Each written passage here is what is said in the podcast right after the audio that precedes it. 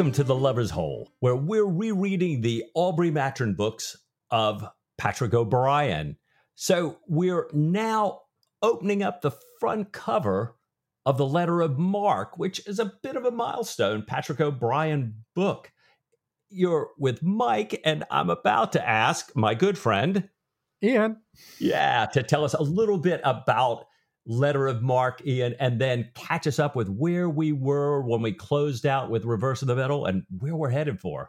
Yeah, thank you, Mike. It's, it's a really interesting moment, not only in the evolution of the canon, having been through all the travails of, of the previous book, but it turns out that this is a really exciting moment for the writing career of Patrick O'Brian as well. And we haven't really talked much about that, except passingly in the last few books. But if we all remember, he was getting along okay in the British market. He had some success in the US market, but then he lost his US publishing deal. And this Letter of Marque um, is the first book that went straight to the US market in the hands of his new publisher, W.W. Norton. Um, a couple of years after Letter of Marque was published in the UK, it was published in the US under this new deal. So we're talking about August 1990. The book was published in late 87, early 88, I think, in the UK. And we're now up to 1990. And for lots of the readers and listeners who are old enough to remember back then, this we're getting into the era of peak O'Brian in terms of his celebrity and his kind of big fan base. So it's a really exciting moment. I guess it must have been exciting for uh, for Patrick O'Brian as well. We're going to hear later on about how he took a little bit of revenge on some of the people that he thought had been holding him back earlier on. Um, but this was a great moment, and critically as well. It got great critical notices. Richard Snow in New York Times wrote one of those great. Um, admiring articles about the books and the series. He was the one who said this remark that I think got splashed on the covers of lots of the books. Said these are the greatest historical fiction novels ever written. And the article was headlined An Author I'd walk the plank for. And Mike, that's that's pretty high praise. It's also worth noting that at this moment, we started to get the Geoff Hunt artwork appearing on the covers of not only the British imprint but the US publishers as well. Um, it was around this time, late 80s, that O'Brian had started having conversations with Geoff Hunt. Um, his first commissioned cover was for Letter of Marque. And of course, as we all know, all of the novels in the canon, right the way back to the beginning at Master and Commander, all then got published with these beautiful oil paintings by Geoff Hunt. Right. And you know, it's it's fascinating too, thinking back to this milestone with Letter of Marque and W.W. Norton in the US. And now that we're right in the midst of W.W. Norton reissuing all the Patrick O'Brian books in this series again. I'm I'm sitting here with three of them, you know, kind of looking down on me lovingly just over my left ear here. Yeah, and let, us be honest, it was a generation ago, so 1990. That's yeah. 30 years ago that we all got to love the Geoff Hunt artwork. And there's a new reissue, a new cover art, and hopefully a whole new set of readers, and it's really exciting. Yeah, for sure. So let's talk then, Mike, about where we were at the end of the previous book and what might be coming for us this week. At the end of the reverse of the medal, Stephen had been negotiating terms for a secret mission for the surprise to sail as a letter of marque as a private man of war to help liberate Chile and Peru. Nathaniel Martin had published a pamphlet criticizing the flogging and impressment of the Navy. We'll hear some more about that this episode as well. French spy master Duhamel had returned Diana's blue Peter diamond to Stephen, and Stephen in return had arranged passage to Canada along with Henry Dundas for Duhamel in exchange for information that led us in the closing paragraph of the previous book to have confirmed at long last that Wray and his uh, named Mr. Smith, actually Ledward, his colleague, are in fact French spies. Stephen now knows this. Blaine knows this. We've known this for a couple of books. And we learn in just what detail and with what clever planning they had arranged this whole stock exchange fraud with Ellis Palmer, who it turned out was also in the pay of the French spy networks. Wow. And Mike, we had been sitting there waiting to hear what's going to happen next. This time, as we open up Letter of Marque, we're going to hear that Jack is picking the last of his men for the surprises crew. Stephen is having nothing to do with Wray and Ledward yet, but is making his way to meet Nathaniel Martin, the pamphleteer, and is going to get distracted. He's going to get distracted by a man in blue pants and a big bustard in a dell. And two interesting admirals are going to appear on the scene just as the surprise prepares to sail. Wow. Wow. Thanks, Ian. Yeah, I mean, I this is one of these times when I really loved the thought that Patrick O'Brian was going to stop on one page and open up the next novel with that continuation of that story. It's like, you know, kind of the Spanish gold ships. Here we go. You know, next page, we're right back here. As you say, doesn't happen. But you know, you had mentioned last time that O'Brian seems to have fallen even more in love with Jack and was featuring Jack. And we uh-huh. open with Jack again in Letter of Marque. And O'Brian writes Ever since Jack Aubrey had been dismissed from the service, ever since his name, now with its meaningless seniority, had been struck off the list of post captains, it seemed to him that he was living in a radically different world. Everything was perfectly familiar from the smell of the seawater and tarred rigging to the gentle heave of the deck under his feet, but the essence was gone, and he was a stranger. Oh, wow. It, first of all, we, we very, very quickly are, are, invited to forget that our excitement about finding out what's going to happen with the spy intrigues with Wray and Ledward and Colonel Warren and uh, Sir Joseph Blaine and all the rest of them. But he's really setting us up to enjoy being in this place, Shelmerston, the surprise is anchored at Shelmerston. People on the internet believe that Shelmerston was based somewhat on Appledore, which is on the north coast of Devon. Anyhow, geographically and culturally, we're a long way from Portsmouth. We're a long way from the Downs. We're a long way from the Thames anchorages. We're in the West Country where things, you know, smugglers smuggle and men are men. And Shelmerston, Patrick O'Brian describes as being an out of the way port with an awkward bar and a dangerous tide race, avoided by the Navy and by merchantmen, but much frequented by smugglers and privateers. I, I can't resist going, ah, in my head yeah. as I read this out. Many of whose fast, rakish, predatory vessels could be seen along the quay. Jack, we read, is wandering why Shelmerston reminds him so much of all the pirate and buccaneer hangouts that he used to see in the West Indies.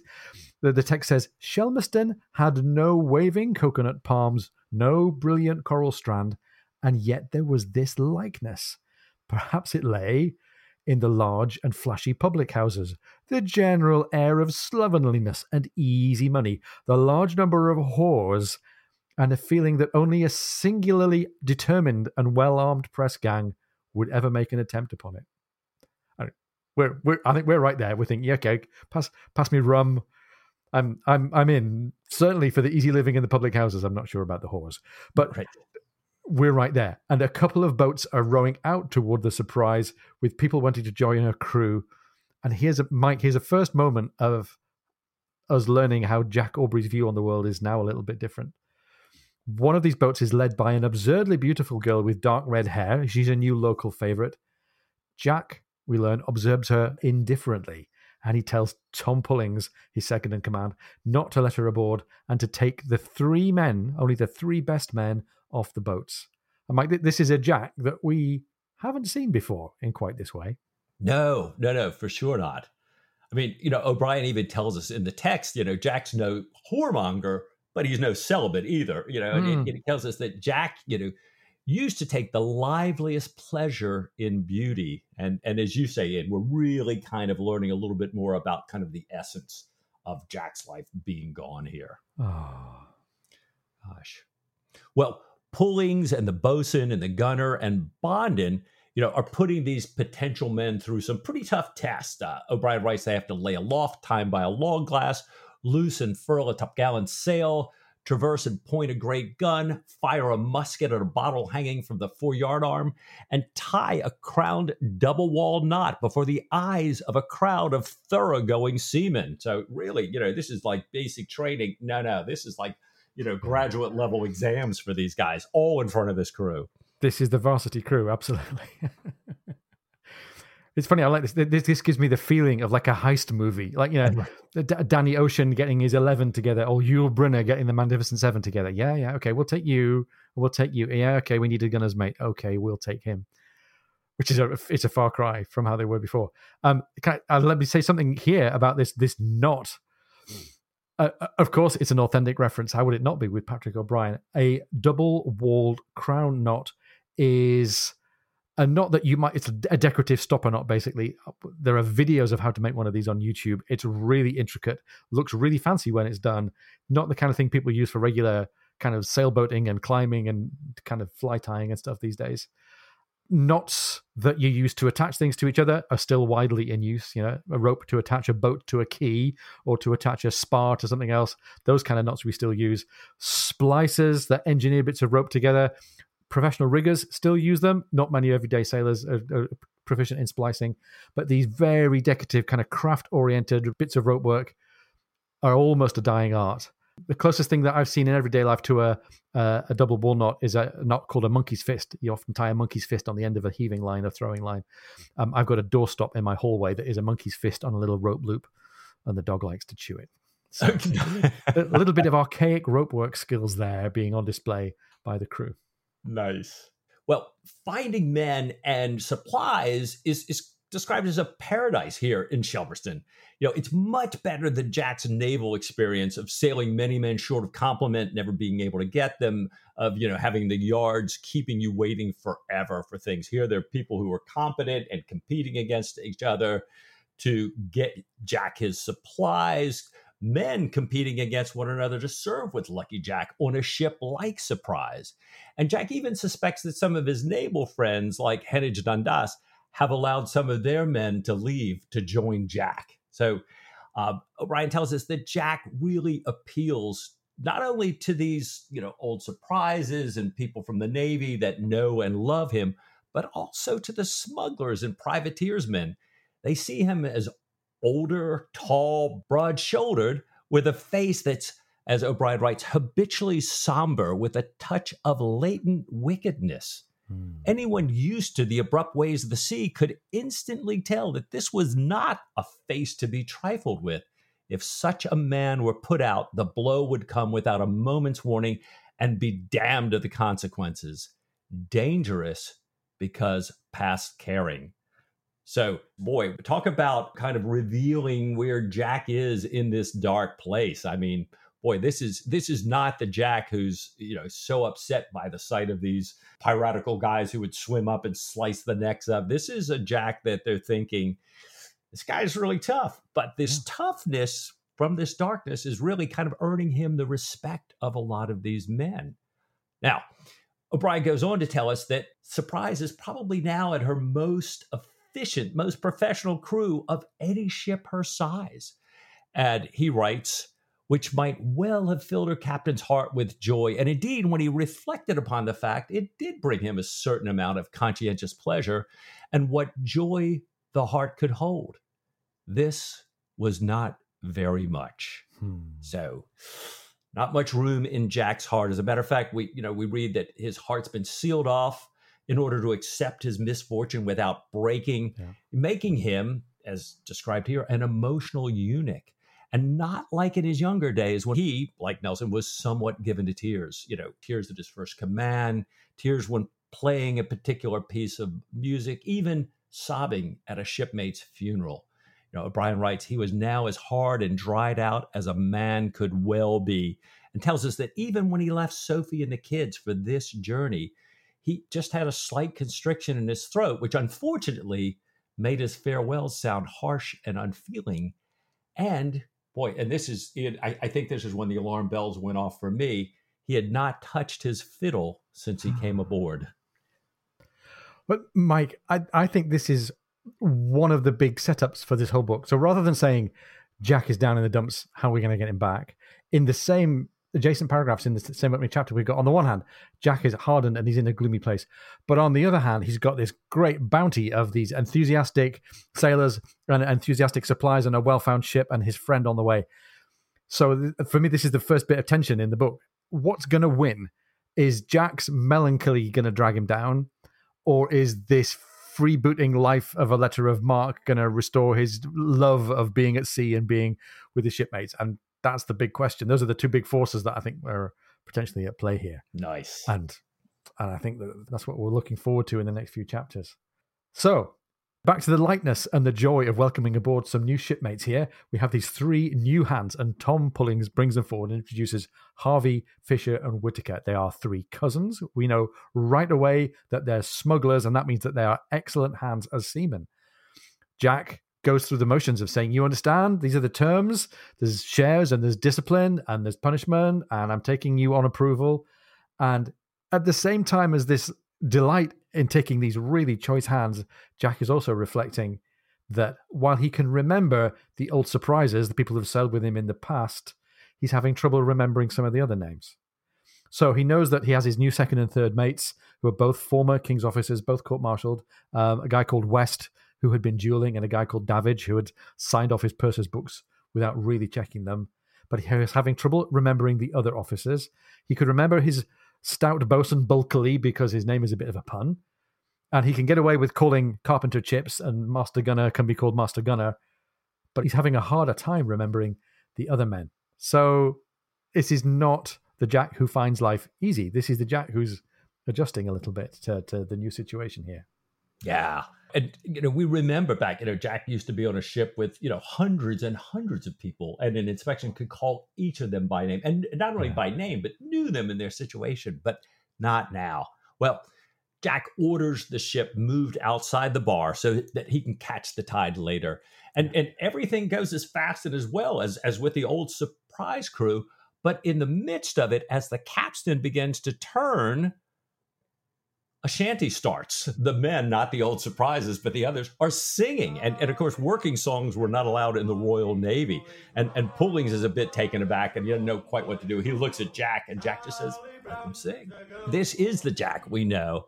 Jack wants to be sure there's no bad blood between the old surprises and the new hands. You know, he's he's looking forward to you know some big blow or a successful encounter with the uh, with the enemy to kind of meld them into a single body. But for now, all he could do is kind of mix the crews and the watches.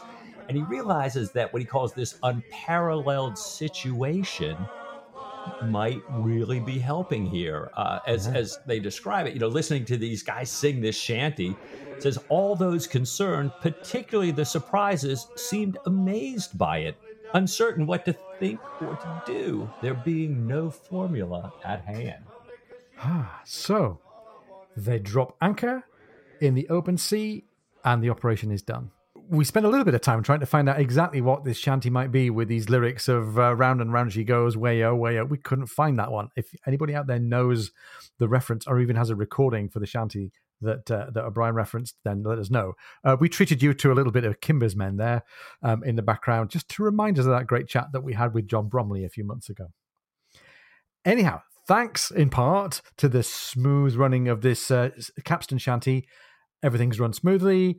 Even though Jack can endure his huge misfortune, his loss of career status, and all the punishment, small things irritate him more than ever. And it's not even a small thing, I don't think. Stephen is late, of course, and Jack gets really properly wound up by the lateness. Jack had left a note on shore with a suggestion for another rendezvous in a fortnight. He tells Mr. Davidge, the third mate, to let Jack know if Admiral Russell comes around the headland and tells him to receive the Admiral aboard like any other private ship. Jack doesn't want to be, in quote, coming at the Royal Navy. He's very aware that the East India Company and some of the bigger, ambitious privateers kind of gloss themselves up a little bit and try to look and sound exactly like the Navy. But Jack wants to run his ship man of war fashion. Mike, it's a really fascinating contradiction, an almost impossible contradiction for Jack. Because on the one hand, he doesn't want to be all showy and dressed like the Royal Navy. He's got a big aversion to sort of showing away and vanity. But on the other hand, he knows that the Royal Navy way of doing things is his idea of what honor and seamanship and good order is all about. So poor old Jack, he he he's setting himself an almost impossibly thin line to tread here between being just enough like the Navy that it's okay, but not so much like the Navy that he can be called out for being uh, a, a, fake or a, an arrivist. And I wondered if this had a little bit of echo in everybody's minds. For, for, first of all, it reminded me a little bit of the challenge of doing fan fiction. Fan fiction is something that lots of O'Brian fans got into, and that's a, it's a really narrow line to tread between writing something that's a, a tribute to an author like O'Brian versus writing something that's a bit of a thin pastiche. And for a young person, a teenager even, I think it's a quite common dilemma. You know, how do I be like the people that I want to emulate, but not be so much like them that I look like I'm just kind of parroting their their thoughts? And this occurred to me in connection with Patrick O'Brian and Jane Austen. How did Patrick O'Brian write enough like the authentic 18th century voices like Jane Austen? But how does he do it just shy of that so that it doesn't look like parody and pastiche? And maybe this is a representation of just how tricky it is for Jack. Um, Jack, by the way, it hasn't had to have this problem for a long time. He's a mature, grown professional seaman. He's been up till now really secure in his identity. He can identity. He can be sincere and authentic about who he is and how he behaves.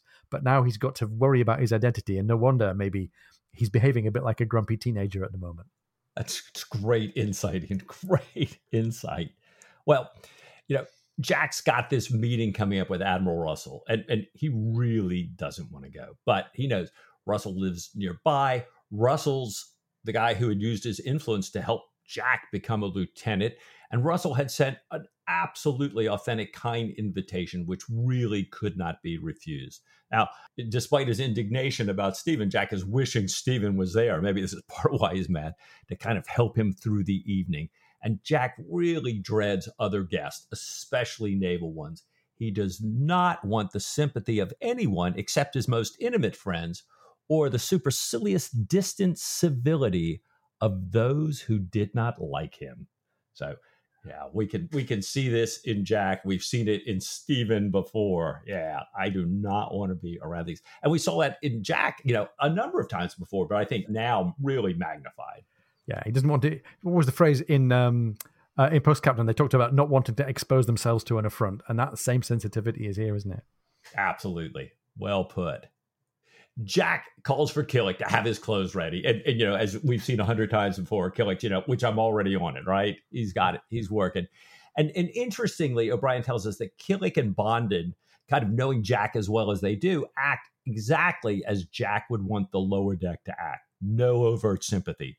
In, in fact, Killick was, eh, eh, O'Brian writes, even more cross grained than he'd been all these years by way of showing that there was no difference. And Killick continues to grumble as he's kind of resewing, tightening the buttons, which Jack so often loses.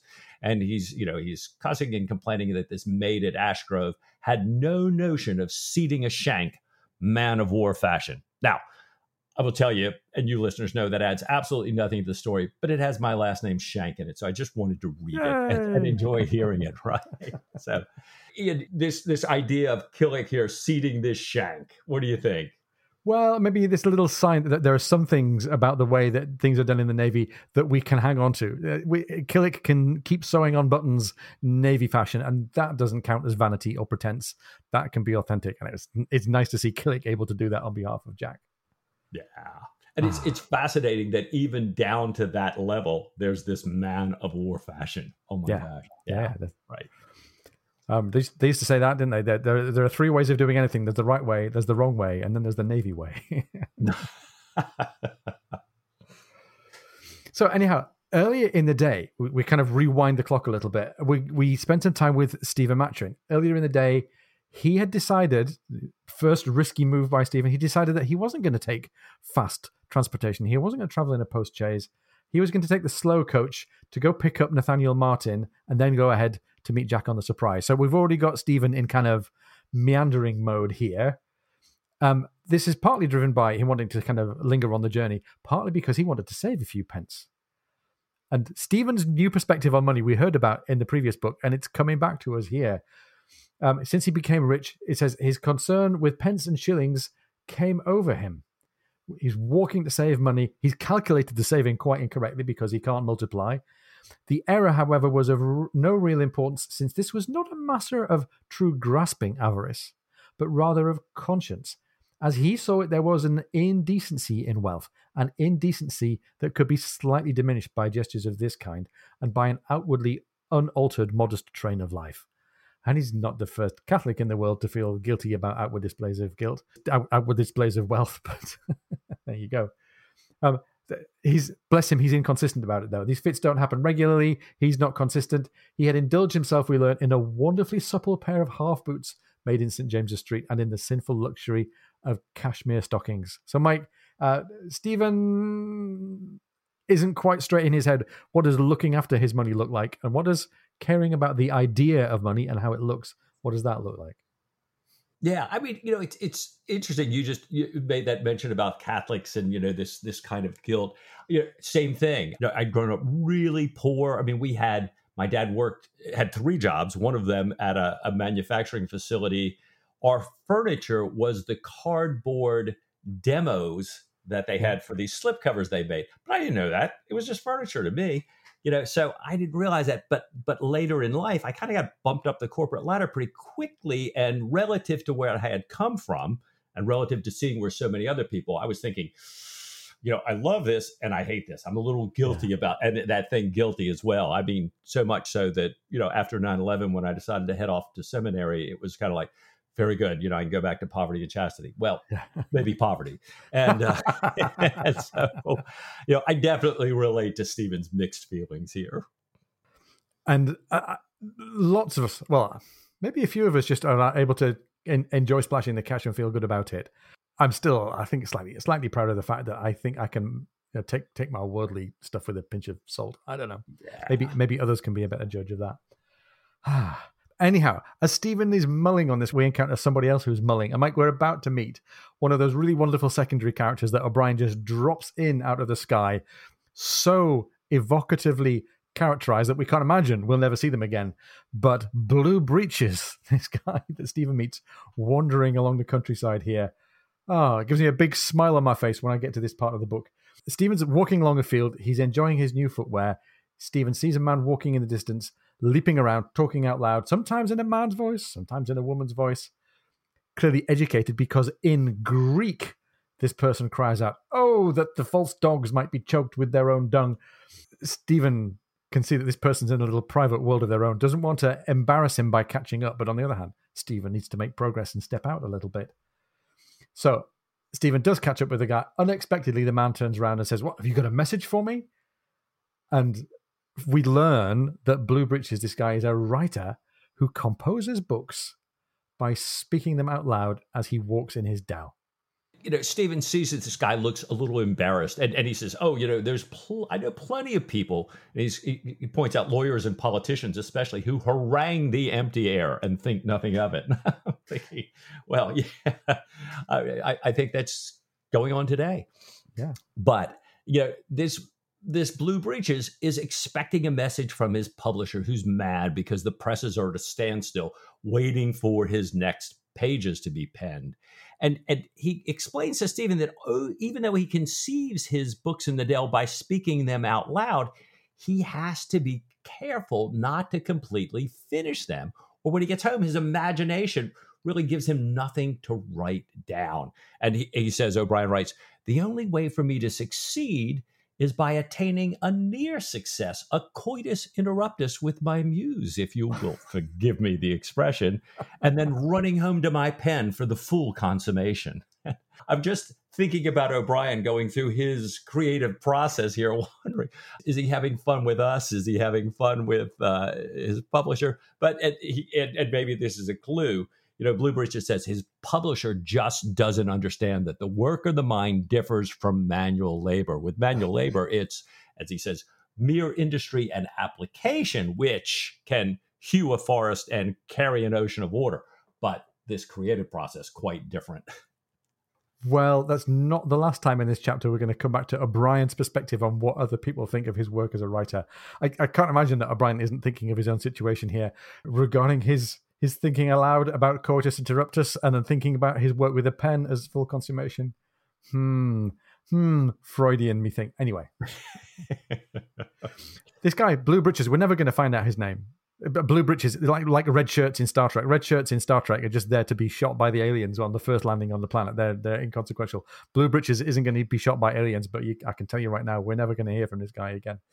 He invites Stephen to view his dell and contemplate his bustards. So, by the way, Mike, bustards Um, large, long necked, omnivorous land birds uh, for a while hunted to extinction in the UK. But never mind the ornithology. I'm pretty sure that this is a this is a fun play on words. Um, Br- British schoolboys of a certain age will be giggling over the fact that reading this book aloud, you can say the word "busted," which sounds like another word, um, over and over again without getting told off. I'm sure there's a bit of uh, scat- scatological wordplay going on here. So Stephen knows that Nathaniel Martin, the bird lover, would forgive him for the two hours of noodling with bustards that might be involved here but he worries about Jack, who he says has naval regard for time. So Stephen thinks it's okay. I will pick up a post chaise. He drops his earlier abstemious thoughts. I'll get the expensive rapid transportation. I'll use this as my salve to my conscience for spending some time in the dell with blue breeches. So he gets to spend some time with Bustards. And fast forward to the moment when he does finally catch up with Nathaniel Martin. Nathaniel Martin is asleep in front of an inn.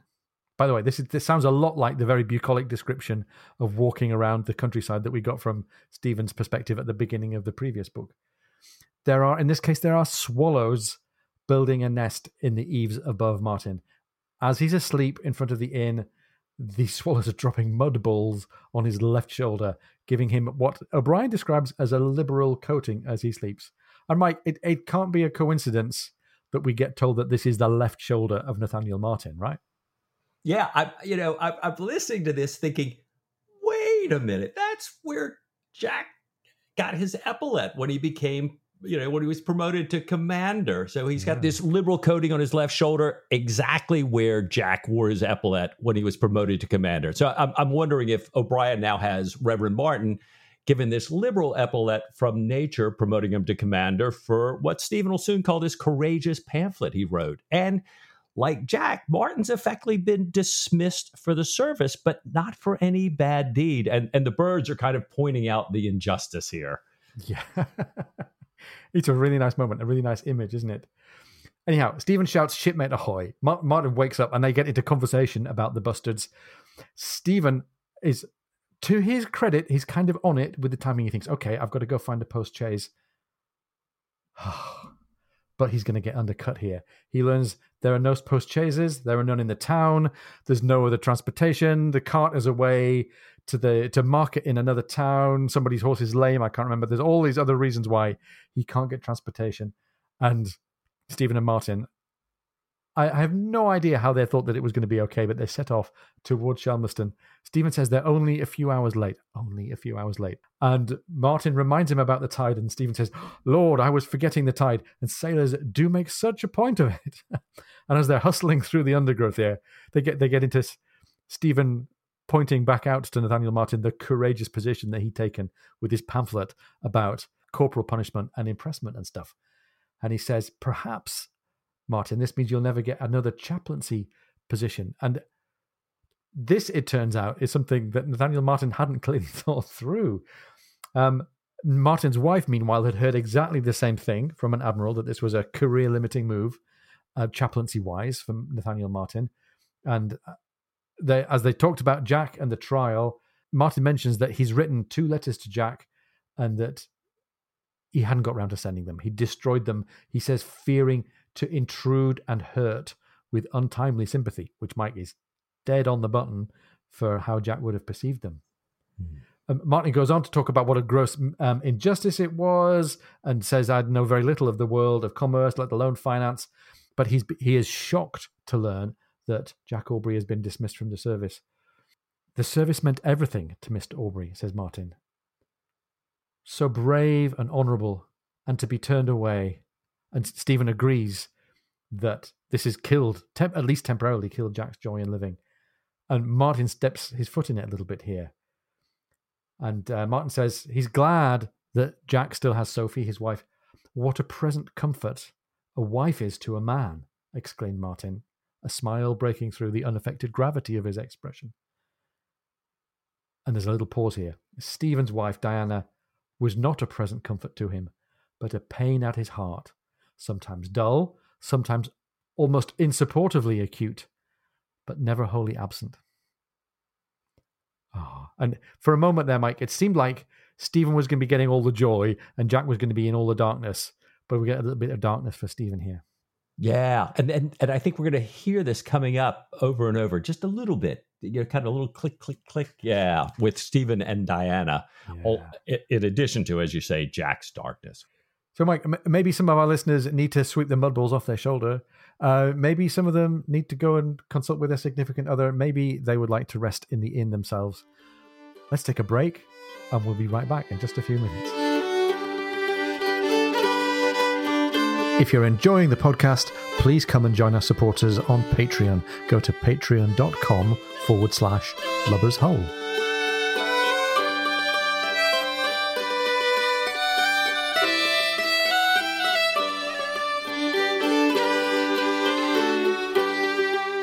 Welcome back. Hope you had a good break there. We're still with Stephen and Reverend Martin as they're walking towards the surprise here. And Stephen's telling Martin, that, that, Jack's friends have bought the surprise and fitted her out for Jack to command. And, and, Martin can't believe that Surprise is a privateer because he thinks of most privateers as these little, you know, half disreputable, half piratical, uh, you know, 10 or 12 gun ships. But that's not the surprise at all. But then Martin remembers the Spartan, the 32 gun ship that the Surprise had chased. But as Martin says, she was from America, was she not? And the country is so vast that one has an indistinct notion of everything being on a larger scale, even the privateers. And and poor Martin obviously has been talking to somebody from Texas here, because you know all the Texans will tell you everything's bigger in Texas. I mean, I even heard about this woman who's visiting Dallas, takes a wrong turn in the hotel, thinking she's entered the restroom, falls into the pool and hollers, Don't flush it, don't flush. okay. So not nearly as good as O'Brian's joke, but in the same vein of potty humor here. I think so. Ah, well, and greetings to all you Texans and your big hats out there. Ah. so, Stephen, by the way, this is a really nice bit of exposition for us, just in case we need catching up on where we are with this whole thing with privateers and what's going to happen here. Stephen gets to explain to Nathaniel Martin that Surprise is no ordinary privateer, that usually hands are only paid from prize money. No, no pray, no pay is the rule in a privateer. But Stephen thinks that this makes them a little unruly and insolent and that they plunder without mercy and they throw prisoners over the side. And Stephen's pleased that, and he's pleased to report to Nathaniel that Jack is running the surprise along naval lines, paying people a salary, accepting able seamen of good character, accepting only those that will submit to naval discipline. And let's not forget that they can afford the salary, they can afford the stability and the good order because Stephen's inheritance is bankrolling this whole thing. And they're planning to go on short cruises, one to the Baltics, and to test and form the crew, and then on their main cruise once they've chosen only the best men. Stephen suggests that Martin, if he's in conversation, should call the surprise a private man of war or a letter of marque, not a privateer. And Mike, we heard many times over in the closing chapters of the previous book just how sensitive naval types are and just how sensitive Jack is about the idea of privateering versus being a letter of mark. Absolutely. Well, Martin, then, you know, who I love, has been thinking about Jack and, and how this must have killed Jack now kind of remembers his own situation a little bit here. And, and he says that even if surprise is far removed from the ordinary privateer or letter of marque, there'll be no call for a chaplain unless he's mistaken. And O'Brian writes, the urgency of his desire to be told that he did mistake was so evident in his lean, unbeneficed, anxious face that it grieves Stephen to have to say, At last, there is, as you know, a very absurd, superstitious prejudice among seamen. They believe that carrying a parson brings you bad luck. And in an enterprise of this kind, luck is everything. That's why they seek to ship with Lucky Jack Aubrey in such numbers. Oh, that, that's a bit of a setback there for Nathaniel Martin, who might have been hoping for some income for his fragile new household. Right. But fortunately, Stephen goes right on to say that the purpose for the meeting was to find out whether Martin was willing for Stephen to ask Jack to appoint Martin as surgeon's assistant, not as parson, for this long journey to South America. And he talks about how Martin's knowledge of medicine already exceeds those of most surgeons' mates. And he, he, Stephen, would like a civilized companion and a naturalist into the bargain. He says, Do pray turn it over in your mind. If you could let me have your answer in a fortnight's time, at the end of the first cruise, you would oblige me. Does the nomination depend on Mr. Aubrey alone? Asked Martin, his face fairly glowing and no longer unbeneficed. It does. Then may we not perhaps run a little? As you see, the road is downhill as far as the eye can reach. Martin can't wait to get to Jack and find out if he still can make a living here. That's oh. fabulous. I love that line. Oh, well, we're back now on the surprise, and the, and the lookout points out five sail of ships, men of war from the Brest Squadron. And the lookout is, is relieved that there's no sloops or brigs among them that because they might run down and press the surprise's men. There's two 74s, a three decker, probably the Caledonia, flying the vice admiral of the red flag, and then two more 74s, the last of Pompey. And they mm. wore in succession, and O'Brian writes, making a line as exact as if it had been traced with a ruler, each ship two cables' lengths from its leader. In their casual, thrown away beauty, they must have moved any seaman's heart, though most bitterly wounding one excluded from that world.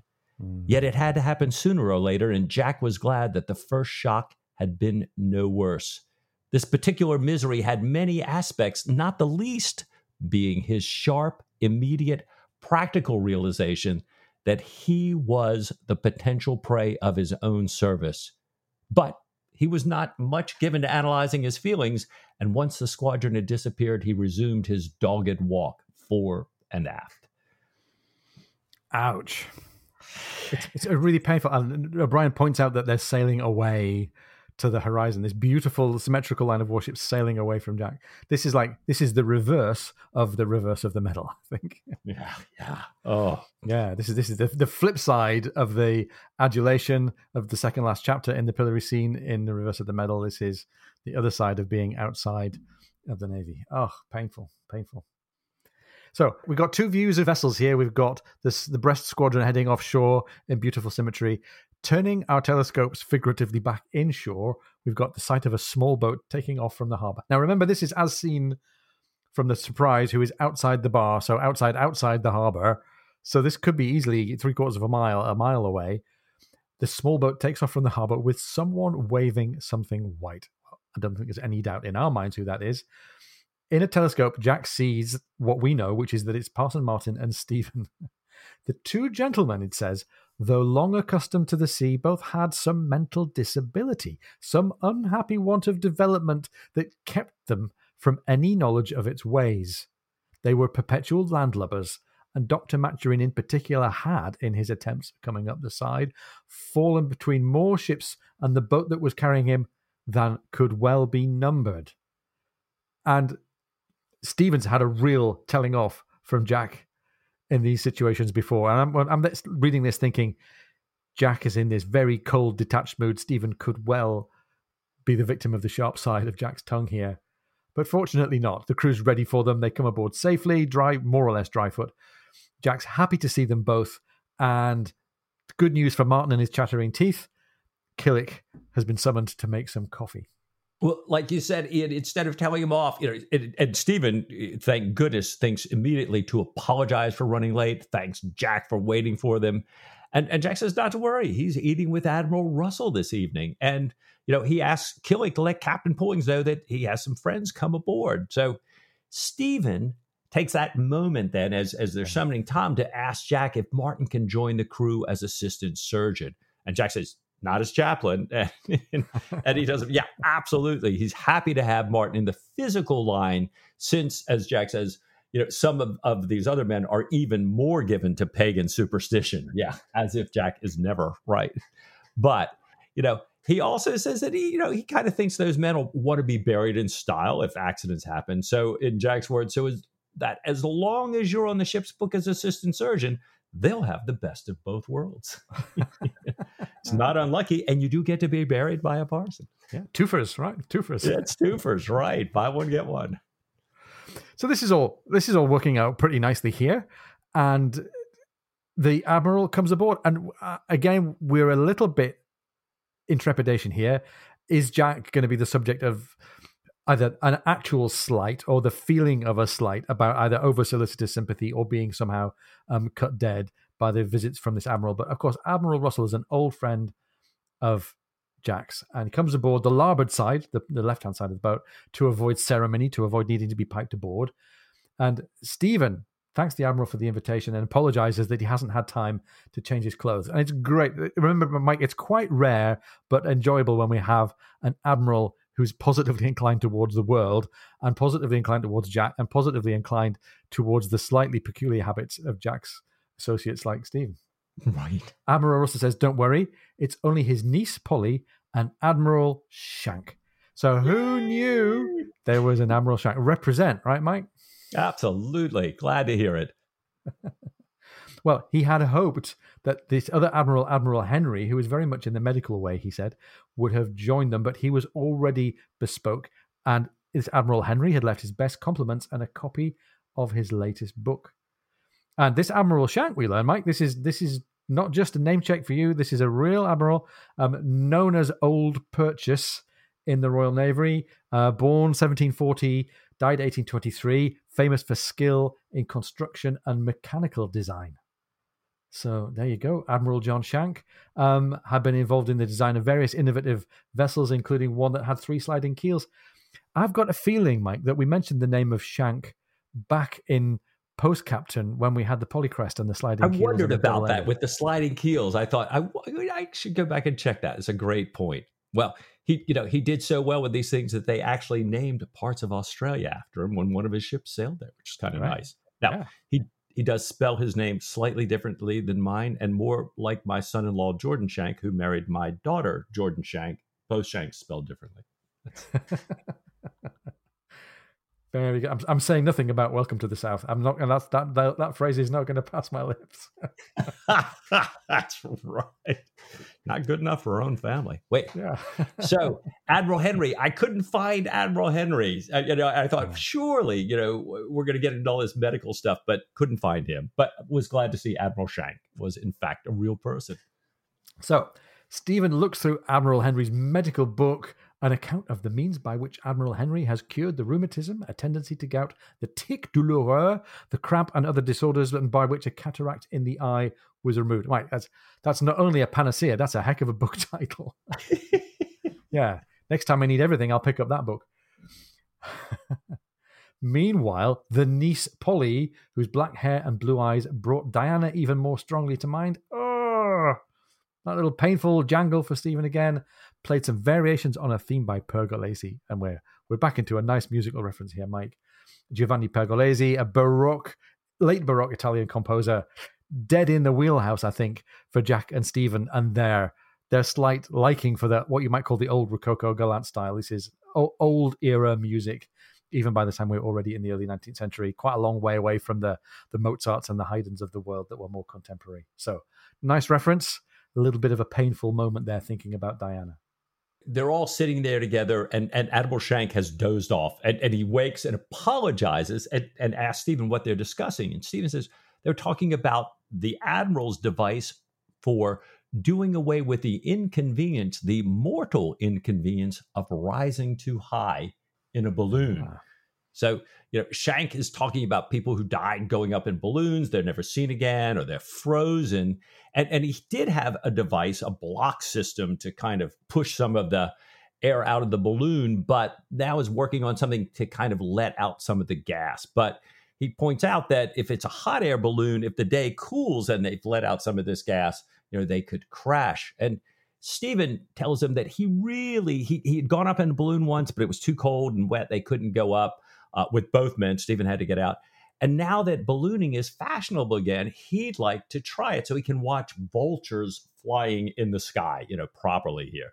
But Admiral Shank says they're nasty, dangerous things, Maturin. And although I do not deny that a properly anchored gas balloon let up to, say, three or 4,000 feet might make a useful observation post for a general, I do believe that only condemned criminals should be sent up in them. and, then Shank looks around and says, You know, where's Aubrey gone? Where, where's Admiral Russell? He says, It's Past time to eat. If I'm not fed what I'm used to being fed, your vultures ain't in it. I tear my companions apart like the lions in the tower. Wow, I'm I'm entirely to Admiral Shank's way of thinking. so, by the way, we should stick a pin in the idea of Stephen and balloon travel because I think there's something coming for us later in the arc. Um, I don't know if that counts as Chekhov's balloon or not. We'll see. There is, though, a nice little Easter egg, an O'Brian personal specific Easter egg underneath this reference to the balloon. One of the balloonists that was referred to as having perished in a ballooning accident was somebody called Senhouse. And Senhouse was the name of an editor. Roger Senhouse, in fact, was an editor at the publisher Secker and Warburg, who were at, a, at one time considering being the publisher for Patrick O'Brian's um, novel set in Wales called Testimonies, a, a, separate publisher from the one for the Aubrey Maturin series. And Roger Senhouse and Patrick O'Brian had famously failed to get along. O'Brian was a bit of a prickly character anyway and took slights quite deeply. Senhouse was not shy in saying that he didn't think O'Brian, in some aspects of his writing, wasn't up to much. He said at one point that O'Brian should fish for a living. So Senhouse's name appears in the character of somebody who flew too high and was dashed to smithereens in uh, in a in a poetically described fall. So yeah, O'Brian's getting his own back on people who had held him back in some way in the editorial side of things. Well done, O'Brian. so in the library, you know, in the other room here, Admiral Russell's talking with Jack, and he says, Everyone I've spoken to agrees that the ministry's action against you, or rather against your father and associates, was the ugliest thing the service has seen since poor Byng was judicially murdered. Yeah. You may be sure that my friends and I shall do everything we can to have you reinstated. And Jack bowed, and in spite of his certain knowledge that this was the worst thing that could possibly done, far worse than useless, since the admiral and his friends belonged to the opposition. But he would have made a proper acknowledgement if the admiral had not held up his hand, saying, Not a word. What I really wanted to say to you is this do not mope. Do not keep away from your friends, Aubrey. By people who do not know you well, it might be interpreted as a sense of guilt. And in any case, it makes for brooding and melancholy and the blue devils. Don't keep away from your friends. Know several that have been hurt, heard of more, and Jack says, you know, it's very handsome of them to invite me, but my going must have compromised them. And there's so much competition for ships and promotion nowadays that I would not have my friends in any way handicapped at the Admiralty. It's different with you, sir, he says to Russell.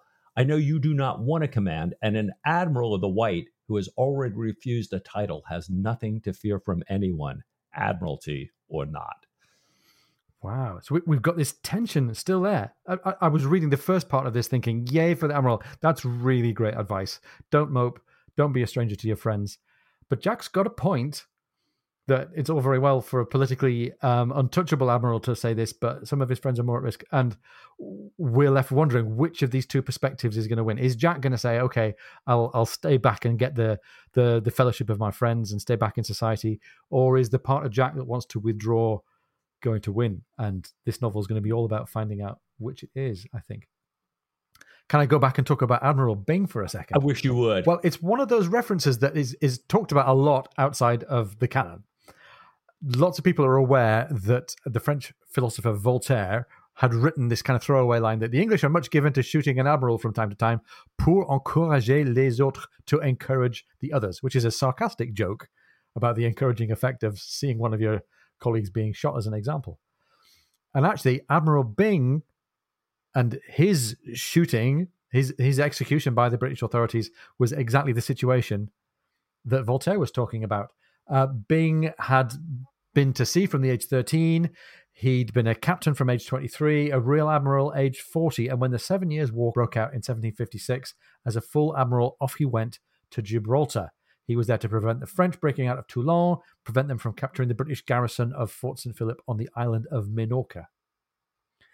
Byng had got to Gibraltar, discovered that the French were already on Minorca in a sizable force and that they were besieging a fort, and he hesitated. And the king of the time, George II, was very, very angry at this. This man will not fight. And in the end, Fort St. Philip surrendered only after the French had sailed away and Byng had held off from this action. So mobs had gone around calling for being and being to swing apparently, and he was court-martialed.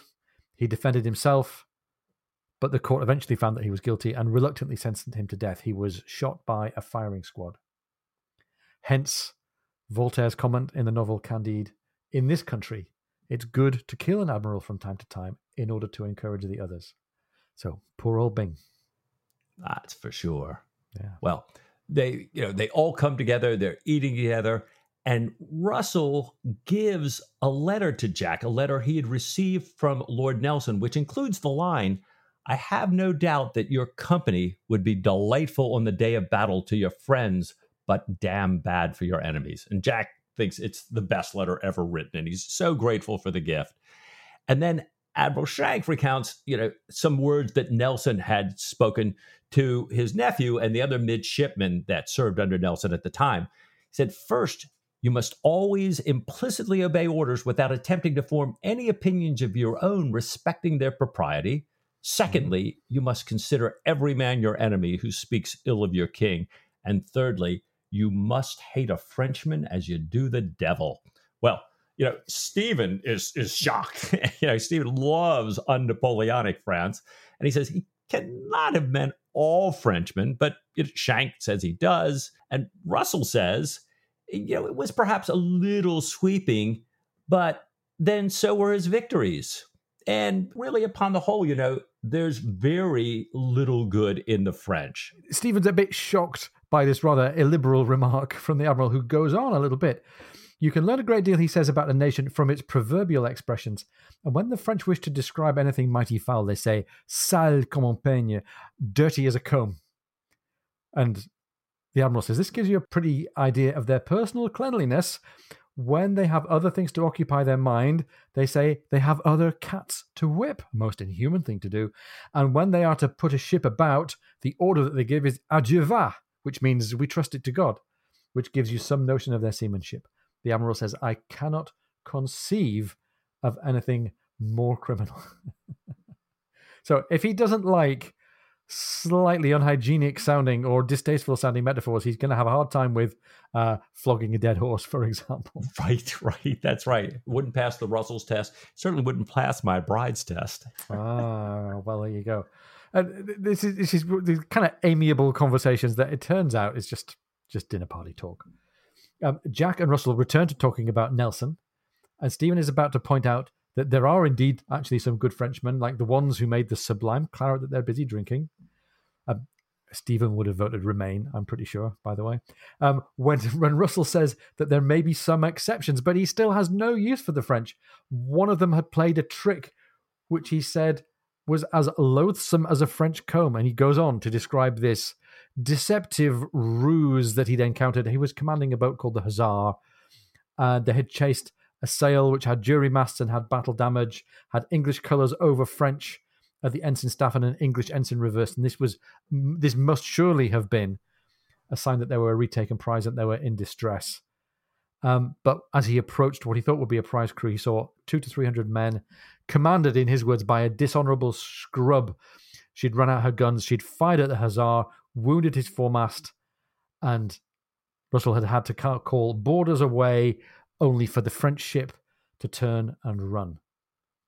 And they'd fired at each other, they'd changed course along the way until the Hussar had finally had to secure its foremast and bowsprit. They chased her, they saw the Centurion and Terrier close by, and in a few hours they finally caught this French ship, La Sibylle. After a broadside, this unscrupulous, wicked dog, the commander, the Comte de Kergariou, Kergariou de Locmaria, had struck his colours. And uh, general outrage all round the table, I think, from the right thinking British admirals here. And Jack leans forward. He says, What did you do to him, sir? Hush, said the admiral, cocking an eye at Shank. Old Purchase is fast asleep. Let us creep away, and I will run you back to your ship. The breeze serves, and you will lose not a minute of your tide. Nice. end of chapter one with a great little bit of a an, an O'Brian trope there, right at the end. Lose not a minute. Right, right. And by the way, the the Admiral Russell story and you know the French ship and its commander, all taken from real life, slightly yep. embellished in the way it's told, but uh, you know, true story. But it's yeah. it's kind of it's it's hard to kind of figure out for me a little bit what to make of this chapter here. Yeah, there's there's a few things that might be planted in there for us to come back to. Um, the Stephen and Diana and the Blue Peter, what's going on there? Right. This why did we get introduced to this strange character of Blue Breeches talking about his outdoor copulatory mode of writing? Um, what about all this reference to ballooning? And what's going on with Stephen and Diana? Right, right. Wray and Ledward. I mean, my gosh, Wray and Ledward. Okay, I, I was glad of all this. I'm glad to see Jack. What's happening? Yeah.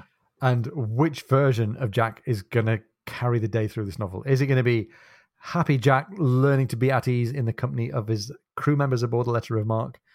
Is it going to be gloomy Jack, unsure about his identity, unsure about his way in the world? Boy, Mike, I think there's only one thing for it. What do you say next week to just a little more Patrick O'Brian?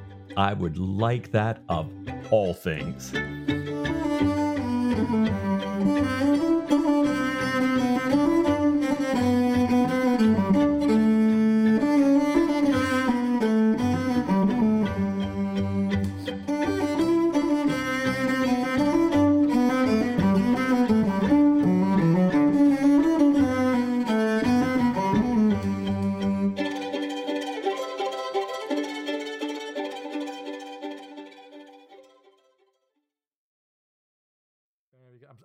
Nothing about "Welcome to the South." I'm not, and that's that that, that phrase is not going to pass my lips. that's right.